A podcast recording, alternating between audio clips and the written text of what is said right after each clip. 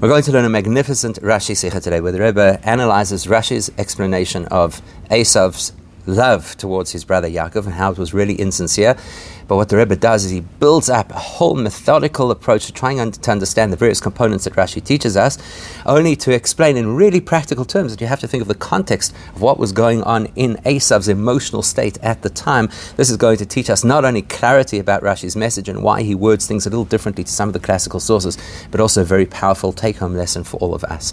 The pasuk it all starts with the pasuk that says, "Vayoratz Esav likros," so that Esav ran to greet Yaakov, and he embraced him, Vayipol Atzavari, Vayishakeu, and he fell on his neck and he kissed him. Vayifku, and the two of them cried. Pirush Rashi. So firstly, Rashi explains Al Vayichabkehu.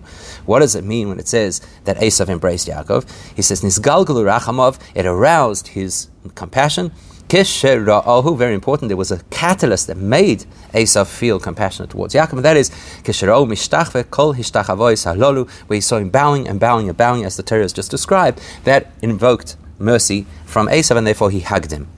Then, then Rashi explains the word Vayishakehu, that he kissed him and he says, Nokadolov, look in the Torah, you'll see the dots on top of all of the letters of the word Vayishakehu. And says Rashi, There are two views as to why that is.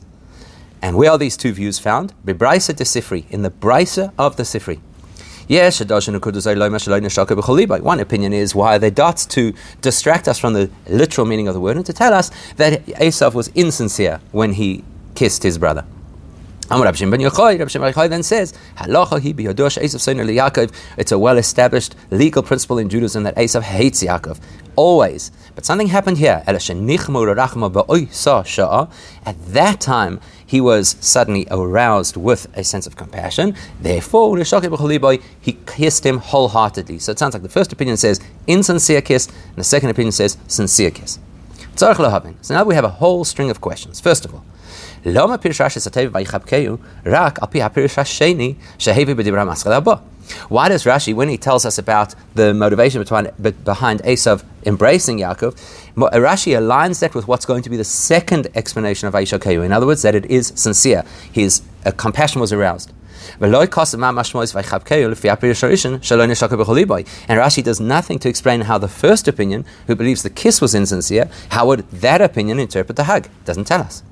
But Doich HaKloimer it would be a really difficult answer to suggest that Rashi Samachal Kachshabu say Pasuk Teichat because Rashi is about to explain this. He doesn't have to explain it in the case of Aichabkeu because he's about to explain Vayishakeu, Pirush Vayishakeu, Shaloina Shakoi B'chol Liboy, that the first opinion about the kiss that Esav gives to Yaakov is that it was not full-hearted. Um, in Bhakalibah and we should then extrapolate that the hug was also not wholehearted. Because of nikud because the word vayishakeyu has those dots which the Torah put there deliberately to draw our attention to the fact that it's not to be taken at face value. Which does not exist in the context of the hag that Esav gave him. So we can't just relate the interpretation of vayishakeyu to vayichabkeyu. And if, if we can't, then Rashi should have given us two views of Eichabkei, one of which matches the first opinion of Eishakei that it was completely insincere, exactly as he did in the case of um, Okay, so that is the big question we have on Vayichabkei. Why is there only one interpretation? Why doesn't Rashi match it up with the two views about Vayishakei? Now let's look at what Rashi says about Vayishakei. Now that we're at the next one, where Rashi explains the word Vayishakeu, so if the first pasuk about the embrace, Rashi was satisfied with a single explanation, how come when it comes to the kiss that Esav gives to Yaakov, now he feels the need to give us two explanations? It's not only two explanations in the most generic sense, two explanations which, as we're about to see, Rashi says are of equal value. The fact that Rashi introduces us by saying there are those who argue as to what the significance of Ishakeu is. Mashma, shekulim mikra. Anytime that Rashi tells us that there are two views, the impression Rashi wants to create is that there are two equally valid views, at least from a perspective of Pshat. Oh, Typically, when Rashi brings two or more opinions, without telling us in advance there are going to be different opinions.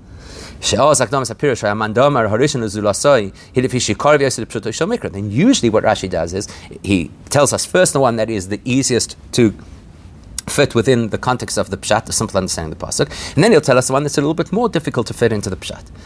But in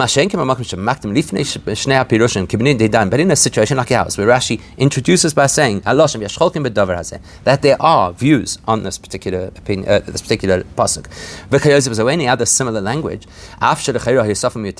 even though that really is information that seems like Rashi didn't have to tell us because we'll work it out. If there's two opinions, they obviously argue.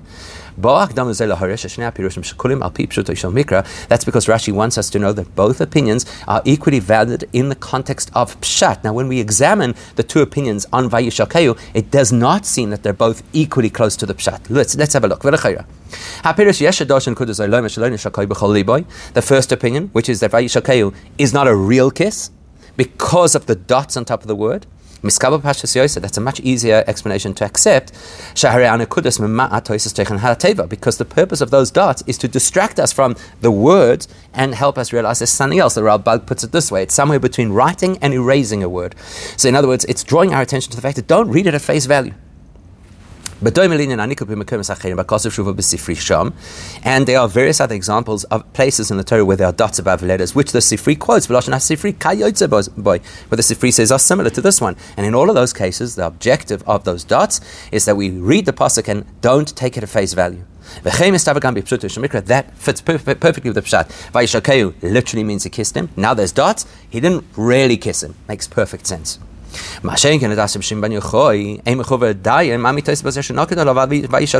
But from Rabbi Shimon Bar Yochai's point of view, what are the dots detracting from the word? He wants to tell us that he did kiss him sincerely. If Rabbi Shimon Bar Yochai's point is correct, that actually Esav was sincere when he kissed his brother, then we don't need dots on the words because Vayishakeu means Vayishakeu. That's the meaning of the words. So clearly, it would appear that the first explanation is closer to Pshat. Why does Rashi indicate that they're both equal in the Pshat? So the commentaries try to give us an explanation. It's a bit of a convoluted explanation. The Rebbe is not going to accept it. That's actually what Rashbi is referring to. That's why he has to tell us. It's halacha that Yaakov. The default position of Esav is to hate Yaakov. So I don't need anybody to tell me by putting dots on top of the word that Esav didn't kiss Yaakov sincerely, because he would never kiss him sincerely, because he hates him. It's self understood. And therefore say the Mefarshim, actually Rabbi Shimon Bar Yochai is, is flipping it the other way around. That the dots on top of Vayishakeo are to tell you, despite the fact that usually Esav kisses with insincere intentions, here it was actually sincere. So in other words, it's the nikud that helps us actually understand this. The only problem is that doesn't fit the rule of how dots on top of words work in Torah. Again, using the Ralbag's expression there's a word which is semi erased by the dots above it. In other words, the word is weakened in its meaning. Here, we're not weakening the word kiss, we're actually highlighting that kiss means kiss. We're strengthening and highlighting this word. He actually kissed him, even though you don't expect it from. Because that's completely different to any other place in the Torah where we have this principle of more dots than letters.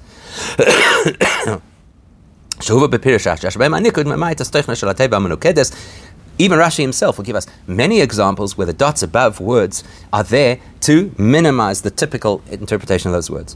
So why does Rashi quote that second opinion of Rabbi Shimon Bar Yochai? And even say that it sounds equal to the first, makes it sound like it's of equal value to the first interpretation our simple appreciation of the pasuk does not sound like Rabbi Shimon Bar Yochai's interpretation is as poshut as the first interpretation. I will say because he's quoting Rashi is quoting the Brisa in the Sifri, and it has both opinions. That's not reason enough. The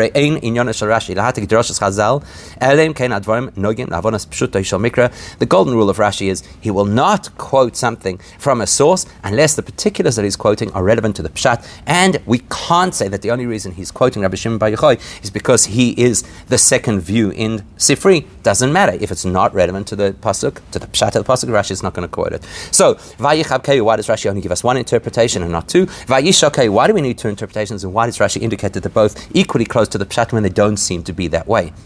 Furthermore, more questions. Shnei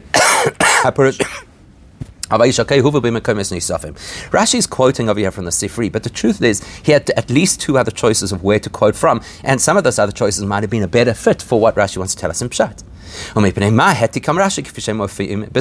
Why does Rashi specifically quote the, ver- the version in the Sifri? And then told us where it's from, so we'll know that he's being specific. It could have looked at the Medrash Bereshis Rabbah on this pasuk. Where you have the same kind of debate. Why did he choose this one? Okay, you'll say, go look in Bereshis Rabbah. It's not identical to what Rashi is trying to tell us.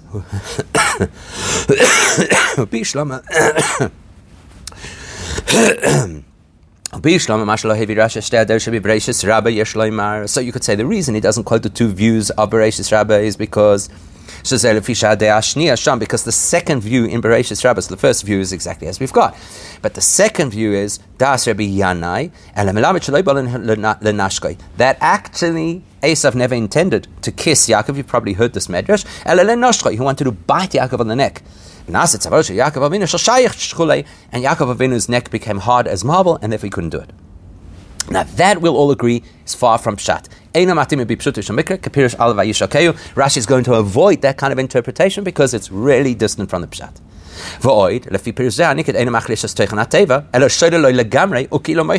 Plus, they were completely removing the meaning of the word Vayishakeu. There is no kiss at all. Rashi would prefer to say that we're weakening the word Vayishakeu because that's what dots normally do. And so therefore it's an insincere kiss. But to go as radical as to say there was no kiss at all despite the Torah saying Vayishakeu, that's beyond the pale of Pshat. So fine. So Rashi wasn't going to quote Rabbi Yanai, but Aval Rashi hoya yochalavi asadei arishonish b'Bereishis Rabba das Rabbi Shimon ben Elazar. But Rashi could have quoted the first opinion in Bereishis Rabba, Rabbi Shimon ben Elazar, who says Melamed. This pasuk Vayishakei teaches us that Esav was suddenly aroused to have compassion for Yaakov, and therefore he kissed him full-heartedly. Shehi kedas Rabbi Shimon Bar Yochai b'Sifri, and that matches Rabbi Shimon Bar Yochai. Aber Frach has das Rabbi Shimon ben Elazar binyan anika b'chol machim shat moitz aksav rabba l'nikot atadar shchule, especially seeing as Rabbi Shimon ben Elazar is the one who teaches this principle that you always pay attention to the dots in order to reinterpret the word if there are a whole lot of dots. That's how in this Medrash Bereshis Rabba, Rabbi Shimon Elazar starts the conversation, and that's something which Hebi Kvar Rashi something Rashi has quoted numerous times before. So you would actually expect Rashi to select Rabbi Shimon ben Elazar. The first opinion he's leaving as a nameless opinion anyway. So bringing Rabbi Shimon ben Elazar from the Bereshis Rabba, why go with Rabbi Shimon Bar Yochai from the Sifri? But the easiest quote should have been Avos Rabbi Nassan because that seems the most succinct. Remember, Rashi likes to be succinct. Both opinions are in Avos Rebbe Nosson. And they are clear and concise. He didn't, yeah, Esav didn't kiss him wholeheartedly. First opinion Rashi quotes Rabbi Shimon ben Elazar Oimes. That's great because that also fits with the Bereshis Rabbah, the same opinion. Neshika zoy shel emes. This kiss was a true, sincere kiss. V'kulan einon shel emes, as opposed to all the others. Okay, so now let's summarize the questions we have on Rashi at this point. Rashi, our questions are as follows. Why is Rashi specific? To use the language of Sifri, not of Rabbi Nassan, uh, and not, certainly not the Medrash. Why do we have to know where the source is? Sifri. Gimel, the other question. Why does Rashi have to tell us who the opinion is that says that it was a sincere kiss? Rabbi Shimon Bar Yochai, Rashi typically does not quote the Bala Maimer unless it's going to help us understand things better. Last question, Dalid. Why does Rashi have to introduce his interpretation, with Rabbi Shimon Bar Yochai's opinion, by saying there is this axiomatic principle that Esav hates Yaakov? Why is that going to change our understanding of the pshat in this particular pasuk? Of course, it's a valuable thing to know generically, but in this pasuk, the language that Rashi uses, and even the Medrash uses, is Everybody agrees that even if it was a sincere kiss, it's that Esav was aroused to mercy then, in that context, in that moment. Implying that Esav hated Yaakov before the kiss, and he continued to hate Yaakov after the kiss. You don't have to tell me halacha Esav Yaakov. So now the Rebbe is going to present a potential way to answer all of these questions. and it's actually a beautiful explanation, but it's not going to be to the Rebbe's satisfaction. Now we can answer as follows. The first thing is we have to know if Rashi is telling us that both opinions on Vayishakeu are yesh cholkim, meaning they were both close to pshat. What we can also say is they both agree that the role of the dots over the word Vayishakeu is to undermine or weaken the typical meaning of Vayishakeu. Question is, what does that mean? Does it mean that it's teaching us he didn't kiss Ya- Yaakov full-heartedly. Is it telling us the concept of kiss is being weakened by the dots, so the kiss is not full? has a different opinion. Who? Rabbi Shimon Bar Yochai says, no, it's not weakening the meaning of the word kiss in its generic form. It is weakening the meaning of this interaction who kissed who, that it's Esav kissing Yaakov, that's what's being weakened. In other words, because we know that Esav hates Yaakov.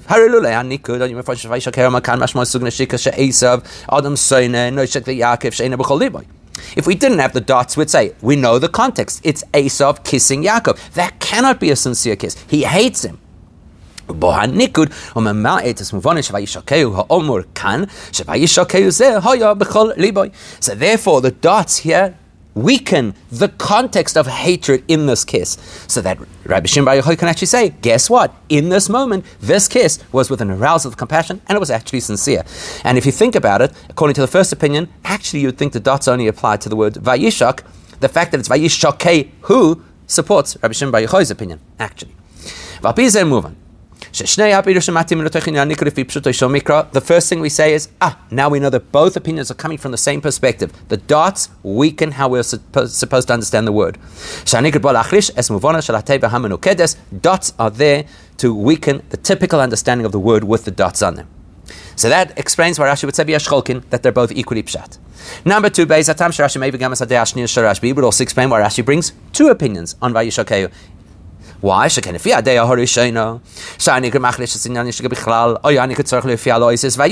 Because when you go with the first opinion, you would expect the dots only to be on the letters of the word Vayishak, because we want to weaken the message of kissing.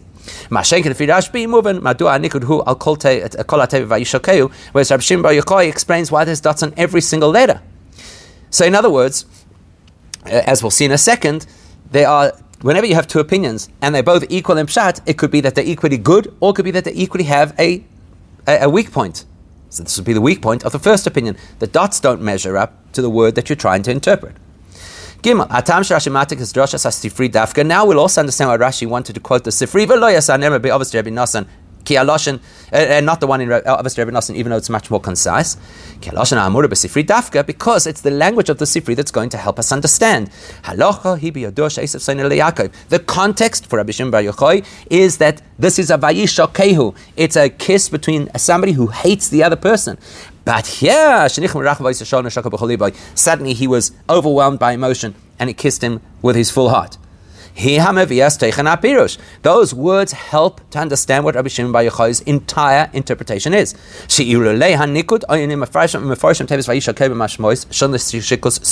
Rabbi Shimon Bar Yochai's entire premise is that without those dots, we would have understood this kiss as the kiss of a begrudging enemy who has to kiss his antagonist.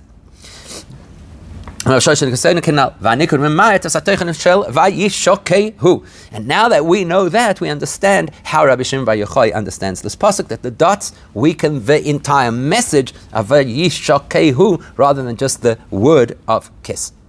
And lastly, Masha Rashi Masker Shmosha Balamayim Rubaycha gives us dafka. That will also explain why he chose this opinion, not the Rabbi Shimon ben Elazar opinion, but the Rabbi Shimon Bar Yochai opinion. And he told us it's Rabbi Shimon Bar Yochai. Why? Because there's something about Rabbi Shimon Bar Yochai's methodology of how he learns Torah, where he always looks not just at translation, but always as meaning behind the translation to understand the translation better. Rabbi Shimon Dorish Taime Dikra, Rabbi Shimon's famous approach is why did the pasuk say what it says? In other words, it's not good enough just to see the words and learn something from the words. You always have to understand the words based on the contextual understanding of why these words are there. Why is it vayishake who, not just the meaning of the word kiss. So the first opinion says the meaning of the word kiss, weakened by the dots. Rabbi Shimon says, Time Dikro, what's going on over here? Vayishakehu Esav, who hates Yaakov, is kissing him, but we're going to diminish that hatred in this particular kiss. If he's a movement, that's what he's explaining here. Here the dots come to reduce, not to take away from the, the, the literal meaning of kissing. As the first interpretation said, means it's not actually kissing. Because Rabbi Shimon would say, well, then what's the difference who it is? Vayishakehu is not relevant. Rabbi Shimon follows his shita, which is you always dig down into the context. The context is it's Esav kissing Yaakov. The dots come to tell us, but this is not Esav as you normally know him. In other words, Rabbi Shimon Bar Yochai is emphasizing in this context, which is the kiss of Esav to Yaakov. Rabbi Shimon Dorish Time Rabbi Shimon looks into what's going on behind the, the scenes of the word kiss. From which Rabbi Shimon Bar Yochai points out this is a kiss shared by an enemy. Then come along the dots weaken that and say he's an enemy, but not right now. Beautiful explanation, except Omnom. There's something still lacking in this interpretation.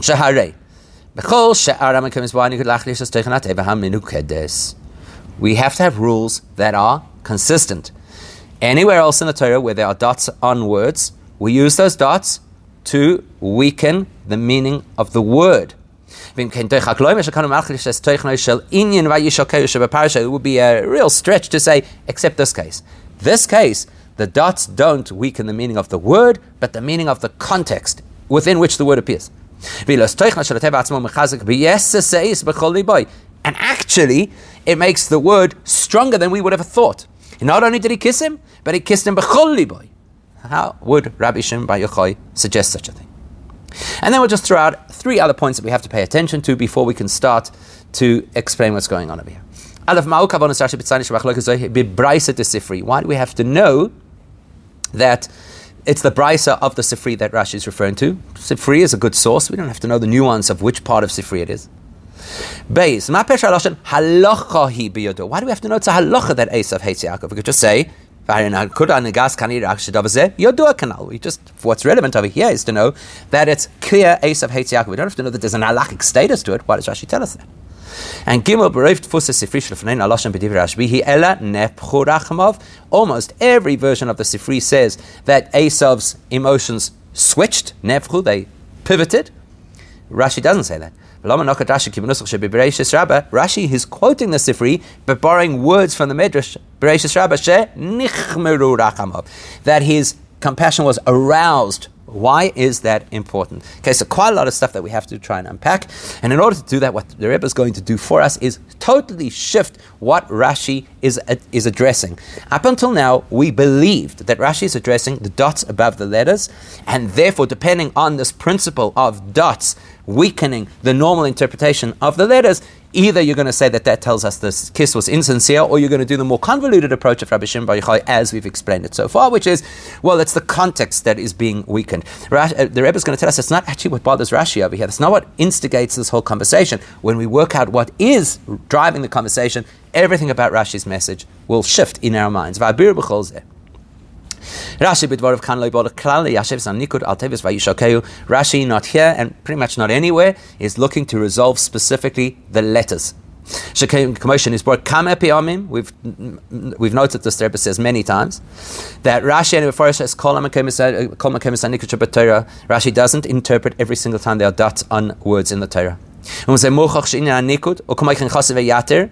Therefore, the principle of what role dots play in the Torah, as well as missing or extra letters, words that are spelled out with a vav, without a vav, with a yud, without a yud, those are not things that bother us at the pshat level. And if you're trying to interpret the pshat, you actually don't have to get into these conversations. But if you're in a place where, as it is, the pshat of the story doesn't seem to make sense, and then and then in the course of explaining what doesn't make sense, Rashi also addresses either the dots or the extra vav or the missing vav, etc.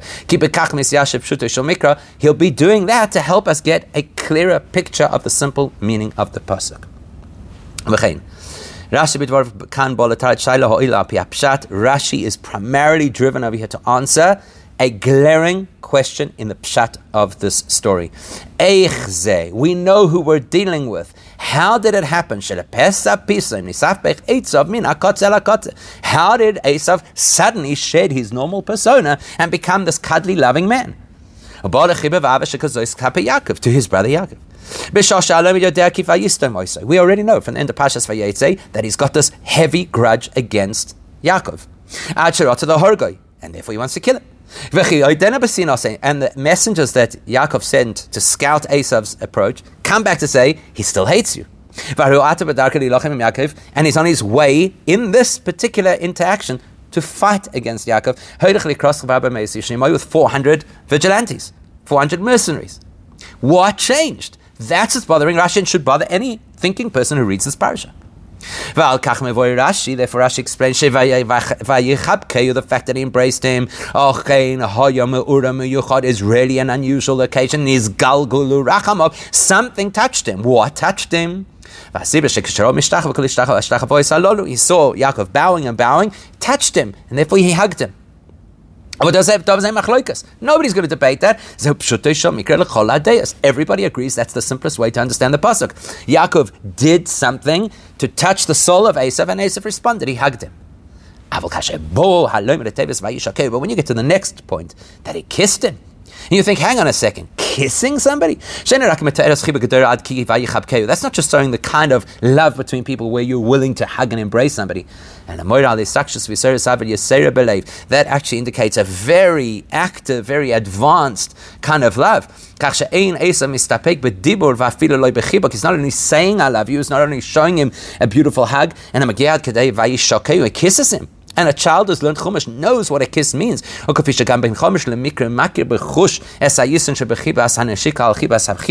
A child knows from personal experience the advantage over a kiss, a, a kiss has over a hug. It's Atzmai from his own experience of a Yachsam from his parents. The difference between his parents giving him a hug and his parents giving him a kiss. How did that happen to? We get it. So Esav is touched enough that he's emotionally wants to give his brother a hug. But a kiss? Oh, oh, now it's no longer logical to say it was just a response to Yaakov's gestures.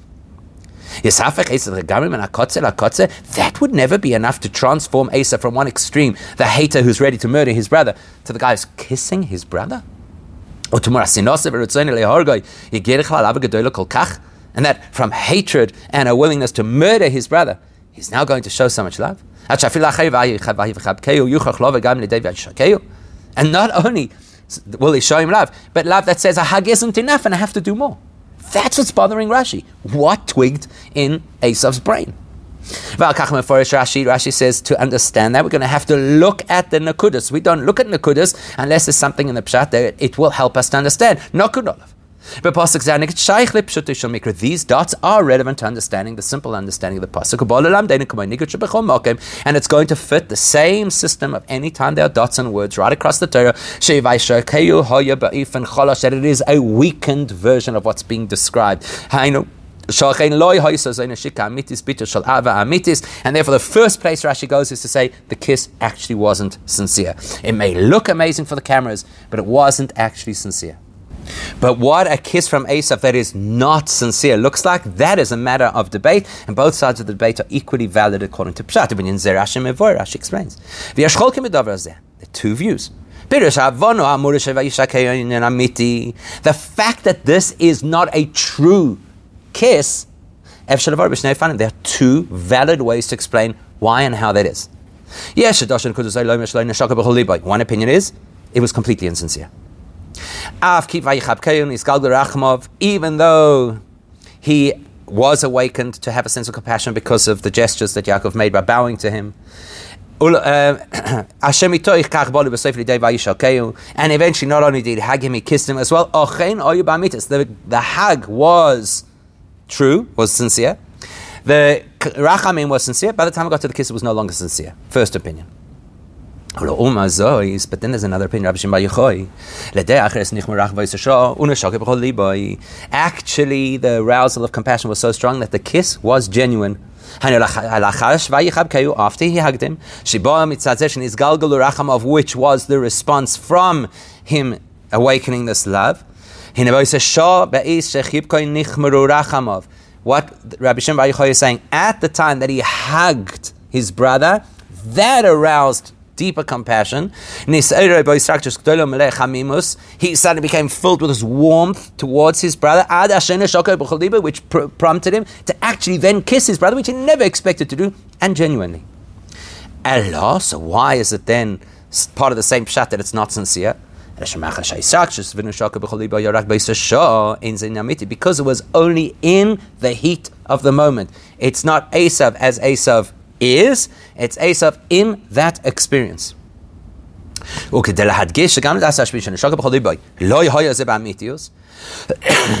now, Rashi has to clarify for us and highlight for us that even Rabbi Shimon Bar Yochai, who sounds like he's giving Esav a lot of credit for a sincere kiss, actually is not saying it's that sincere. Rashi has to prove that. And, and therefore, as we've already explained, that the nikud is not to weaken the word vayishak in the classical sense that this kiss was not sincere, but rather that his attitude wasn't consistently this kiss. So therefore, that's what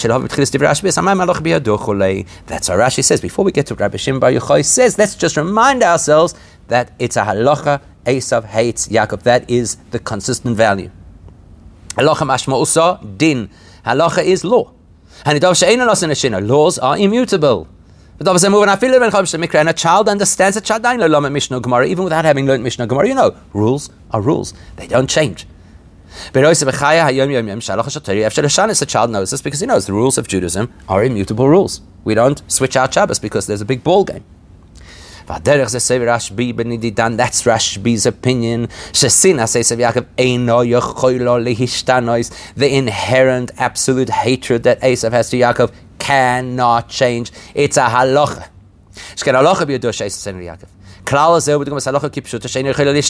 This axiom that Esav hates Yaakov is as solid as a halacha that can never change. Ah, but he's kissing him here. That was a, it was a, a, a um, an aberration. It, it, it, was a break, a breakdown on, on Esav's part. He's not being Esav at this point. It, but Shah is suddenly feeling compassion. By the way, halacha works that way too. There's an immutable halacha, and then there are circumstances. Sometimes you can have a temporary, uh, um, a, a, temporary application of a law which is against halacha. Kagoin Eliyahu Barakamel, the most ex- famous example, of course, Eliyahu Navi bringing a korban outside of the Beis Hamikdash and Harakamel to deal with the prophets of Baal. It's not allowed, but you accommodate it for a specific circumstance. It's not that the halacha has changed, the halacha remains. You cannot make a bama outside of the Beis Hamikdash. But it's possible that while the rule is in place, one may not bring a korban on a bama outside of the Beis Hamikdash. Eliyahu is allowed to for this particular emergency. In fact, you see it in Yaakov's behavior too. Yaakov was a man of integrity and sincerity. Of a But when Esav spent his whole life fooling his father that he's a good guy, and therefore, he had a kakh Yitzhak Bikish losses, that convinced Yitzchak to want to give Esav the brachas. Because he successfully convinced his father that he was so vigilant about mitzvahs. Then Yaakov says, Okay, I've got to temporarily not be the Ishtam, and I've got to also be conniving. But it's not regular corruption or, or, or, or cheating. It's the kind of thing that elicits brachas. As Rashi tells us, or as uh, Onkelos tells us, that the mirma over here is sly, it's wisdom, it's insight. The point being that you can have a status with an aberration in the status, it doesn't undermine the status. So the status is Esav hates Yaakov. Right now, there's an aberration. He's kissing him wholeheartedly. Apizem moving gamken that helps us to understand all of the questions that we asked. Aleph. That's why Rashi didn't choose to quote the two opinions in Avos Derbi Nasan, which is more concise. Where the one opinion says it's not a true kiss, and the other says it is a true kiss. No, because Rashi's view is that even Rabbi Shimon Bar Yochai who says, doesn't mean it was a true expression of the love that a kiss would convey. Because truth doesn't change. The debate between the two opinions is just what does it mean? How deep was the insincerity of this kiss? The first opinion is, but even in the moment it was completely in, insincere. Rashbi says, no, there was an aberration over here. There was a temporary glimpse of an Esav who could love Yaakov. But because the halacha reinstates the status quo, which is that actually, actually Esav completely hates Yaakov. Even in that moment, it's not the truth of Esav; it's the truth of the moment.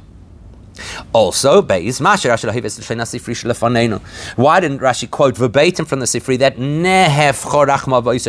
that his feelings were transposed into compassion?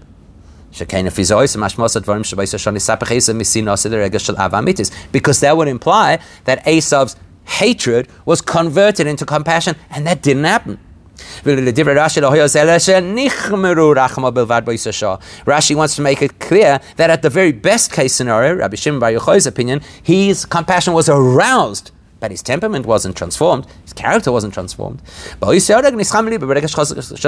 He, he had this flutter in his heart at that particular time of compassion and love. And, you know, that, that spilled out into this kiss.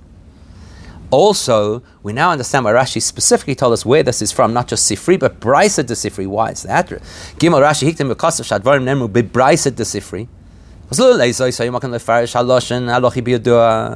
You look at Sifri, you think of Sifri in the context of Medrash. Medrash is not always so absolutely literal. So yes, halacha is maybe a turn of phrase that we know Esav hates us. In other words, the conclusion of all our analysis of Esav comes to the conclusion he absolutely hates us, almost to the, to the point as if it were a halacha. Rashi says, no, no, no. This was written in the Brisa of Sifri, meaning, that is the part of commentary that is halachic in nature. It's not a medrash which is perhaps a little bit grey for some people. It is a binding legal principle. She'esav soiner Yaakov canal that Esav hates Yaakov, and therefore it's immutable. And therefore, if in the moment Esav has this rush of love, it's not who he really is. It's just an experience he's had. Still, another question. What's pushing Rabbi Shimon Bar Yochai to argue for Esav? The first opinion is great. He was insincere. We, we relate to it. It makes sense in Pshat. Why is Rabbi Shimon Bar Yochai looking to defend Esau? Where is there anything in the pshat that indicates that there was any sincerity in Esav? Rashbi himself introduces his comment by saying that it's a legal principle, it's an axiom that Esav hates Yaakov. You the next thing you'd expect out of Rabbi Shimon Bar Yochai's mouth is, and so too here, it was an insincere kiss to his brother. The explanation is again context. Read the context of this encounter, and you see that Esav is in an incredibly emotional state, probably something he could never have anticipated. The Pasuk says it. After he kissed him, says they cried. Do you see Esav as a man who cries? Says That's an incredible outpouring of emotion. And look at what Esav says to Yaakov afterwards. Oh, Which Rashi says he acknowledges that the brachas belong to Yaakov. Look what's happening with Esav. And then he says, Let me give you some people to assist you on, the, on your way and let's travel together. In that context of this incredible behavior from Esav that nobody would have anticipated, it is actually difficult to accept that this was all just a show. Esav had no intention of actually any of it. And that's what prompts Rabbi Shimon Bar Yochai to say, you know what, something was happening internally with Esav at that point that arose compassion. Yes, it was fleeting, but it was actually there in the moment. Now, as I mentioned earlier, sometimes when you have two commentaries on a single pasuk and we want to say that they are equally valid, it's not only because each one is equally valid in the pshat, it's also because each one may have a weak point and therefore they kind of balance each other. Now we understand what Rashi is saying. Cholkin. There are two equal valid perspectives on this.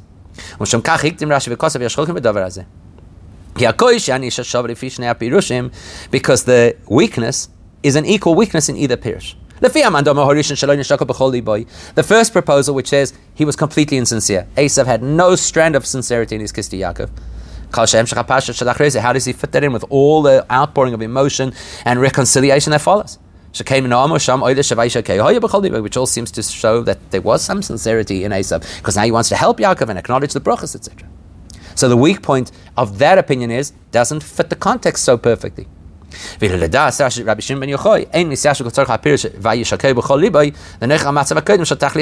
Whereas the weak point in Rabbi Shimon Bar Yochai's argument is, yes, the context of what follows suits your suggestion that this is a sincere kiss, but what about the context of everything else about Esav where he normally hates him? And so they both have an equal weakness. The context doesn't support their Pirish completely. So everybody's happy at this point because we've explained why Vayichab is explained the one way, Vayishakeu, the two opinions, why the two opinions have to be the same, why Rashi uses the words of the Sifri, why he tells us it's Brisa de Sifri, why Rabbi Shimon Bar Yochai is defending the possible sincerity of Esav, at least in the moment. But if you're really on the ball and a sharp student, still have a question. Safe, safe. Let's be honest. Rabbi Shimon Bar Yochai is the one who drew our attention to the seething enduring animosity of Esav to Yaakov. Halacha hu biyadush Esav and Yaakov. Eichi shehu yifar shenichmur rachma. How does he land up being the person, Dafka, who tells us that actually in that moment Esav kissed him sincerely? Let somebody else say it.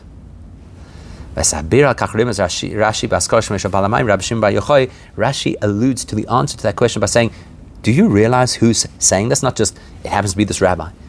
What happened in his life? Who is he? What was his experience? What was his personal engagement with Esav's descendants? Because that's going to be really insightful. Rabbi Shimon Yochai, Hoya Bisman, Golos Remi Esav Hu Edom. Rabbi Shimon Yochai lived in the time of the Roman Empire, who are direct descendants of Esav. Bisman Shokzeus Koshe Sali Yisrael at a time where there were terribly difficult challenges against the Jewish people, decreed by the Roman government. Ve'olav Atzmei Bifrat, and he suffered personally. To the point that he had to run away and hide in a cave for 13 years. If there's anybody who should think that the Romans, the Edom, Esav, are the worst of the worst, it's Rabbi Shimon Bar Yochai. Yet the Gemara tells us, wild story. There was a time that the, the Romans want to ban Shabbos and Milah and Mikveh. So and they had to choose a delegation to go repeal the decree. They chose Rabbi Shimon Bar Yochai, enemy of the state. They chose him to go to Rome to petition on behalf of the Jewish people. Uh, uh, uh, In regards to the fact that there was this horrific attitude of anti-Semitism and personal hatred to Rabbi Shimon Bar Yochai, not only did Rabbi Shimon Bar Yochai go, but he actually miraculously got them to repeal the decree, or they actually got to rip up the decree. Basically, Gemara tells a crazy story. Bar Yochai is on the way to Rome. He meets up this demon, and he says, "Wow, Hagar was met by Malachim when she went away from home, and all I could get was a demon." Okay, but Abish will make an ace through the demon as well. They get to Rome. The demon possesses the daughter of the uh, of the ruler. And Rabbi Shimon Bar says, okay, I'll daven, and she'll be cured, which happens. At that point, the ruler says, come with me to my treasure house, right? Whatever you want to ask, come, I'll take you to my treasure house, you can have whatever you want. So they said, let's have a look around. They found the decree, they ripped up the decree. Who brings Rome to its knees in this particular story? Rabbi Shimon Bar Yochai. In other words, the same Rabbi Shimon Bar Yochai who would have, you would expect to stay miles away from Rome is able to work with Rome. And that is why Rabbi Shimon Bar Yochai could explain that something like that happens with Yaakov and Esav. Look, the Roman emperor, he changes. Yaakov is also somebody who is Melumid bin Nisim. Rashi tells us, and he threw his stick down and he split the Yarden in order to cross. Nisim come easy to him, like Rabbi Shimon Bar Yochai. Paul al Esav, af al afki Yaakov. He could have an impact on Esav, like Rabbi Shimon Yochai could have an impact on the Roman emperor, despite their in, in, endemic hatred. To uh, temporarily have this arousal of compassion and kiss him wholeheartedly. And this is exactly how Rabbi Shimon Bar Yochai operates. It's a very paradoxical reality, but it's Rabbi Shimon Bar Yochai's rea- reality. We know what Chassidus explains Rabbi Shimon Bar Yochai. Motzino, Shibitziasa min Ameora. We know the very famous story when Rabbi Shimon and his son came out of the cave after 12 years. Rabbi Shimon. Rabbi Loza looked around and he couldn't handle the fact that people were steeped in materialism and he caused devastation wherever he looked. Wherever he caused devastation, Rabbi Shimon Bar Yochai revived and rejuvenated what he had destroyed. And then had to go back into the cave and calibrate. Say there's a Masi Rabbi Shimon. In other words, this attitude of rejuvenating and, and helping and healing the world, who that is the appropriate way that you're supposed to behave within the context of the world. Not to follow Rabbi Shimon Bar Yochai's primary focus, which is escape the world, be completely uh, immersed in Torah learning to exclusion of all else.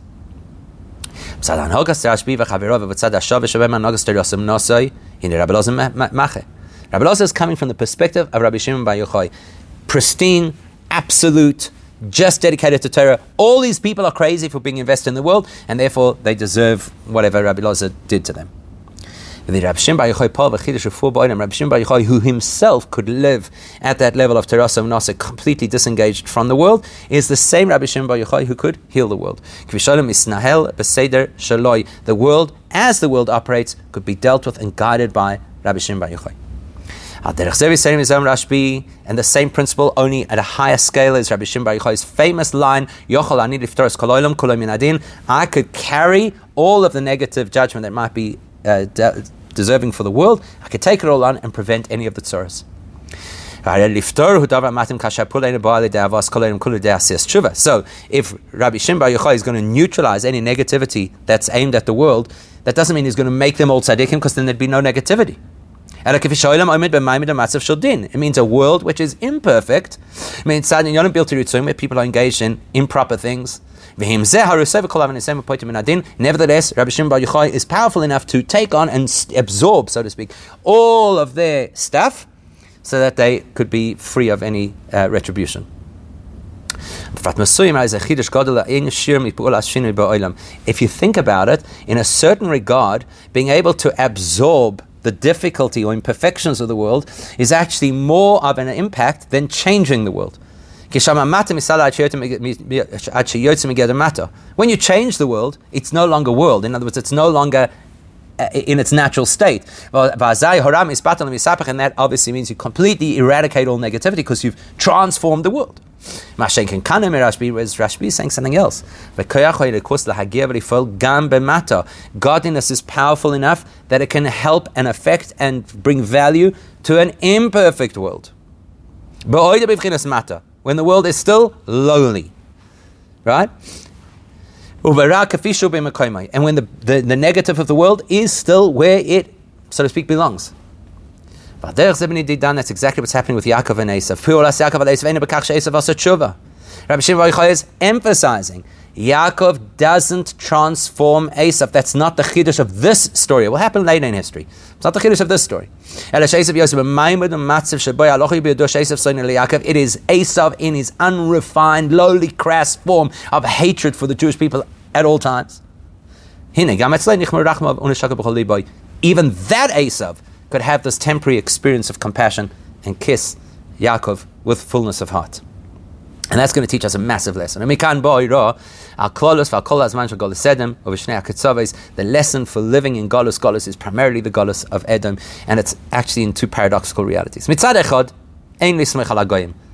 Esav hates us. Bottom line, don't get too reliant. Malchus Edom. If they don't like us, don't think that any magic is going to happen. But that doesn't mean we can't change, we can't have an impact on them. Even the unrefined Esav, could have moments of compassion and true love for us. She yisayali v'nei Yisrael, to help us do what we need to do, and give us everything we need that they, the Esav nations, will be the ones who help us, the Jewish people, achieve our objectives with full force. But the only way we get there, the only way we get the Esav to be loving and, and, and, uh, and supportive, is we have to stand absolutely firm in Torah mitzvahs during Golus. And we are not fazed at all by the fact that there are other people or other modes of thinking. And we say it straight. I was in a place of Lavan and I kept all the 613 mitzvahs, which basically means we proudly stand up and say we're Jewish people living in non Jewish lands, observing Jewish life. And it's for everybody's benefit, not something to be ashamed of. And that will bring to the fulfillment of the prophecy in the Haftarah this week, which is the message to Edom. And by who? By Vadia who is the manifestation, he is the anthropomorphosis of that transformation of Esav, because he is an Edomite who became a Ger. The expression goes, you use wood to create the axe, to chop down the tree. How does that prophecy conclude? That uh, those who are the saviors will go to the mountain of Esav, and Abishah will be in control of the whole world, or at least in a revealed way. That's already alluded to in this parasha. That after Esav kissed Yaakov, what did he say? He said, let's, let's go, let's travel together. And Yaakov agreed, he just said, not immediately. I'll get you, I'll meet you. As Rashi tells us, I'll catch up to you in the time of Mashiach. We should see the fulfillment of that prophecy and of that transformation of Esav and the clear manifestation of the Abish's rule over the entire world with the coming of Mashiach, Mamish now.